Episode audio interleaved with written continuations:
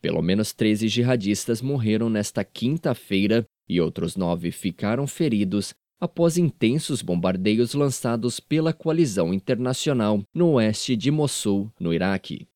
Os ataques foram dirigidos contra posições do grupo Estado Islâmico na região de Tel Sud, a cerca de 17 quilômetros de Mossul. Além disso, a coalizão atacou um comboio jihadista composto por 5 veículos, 4 dos quais ficaram destruídos.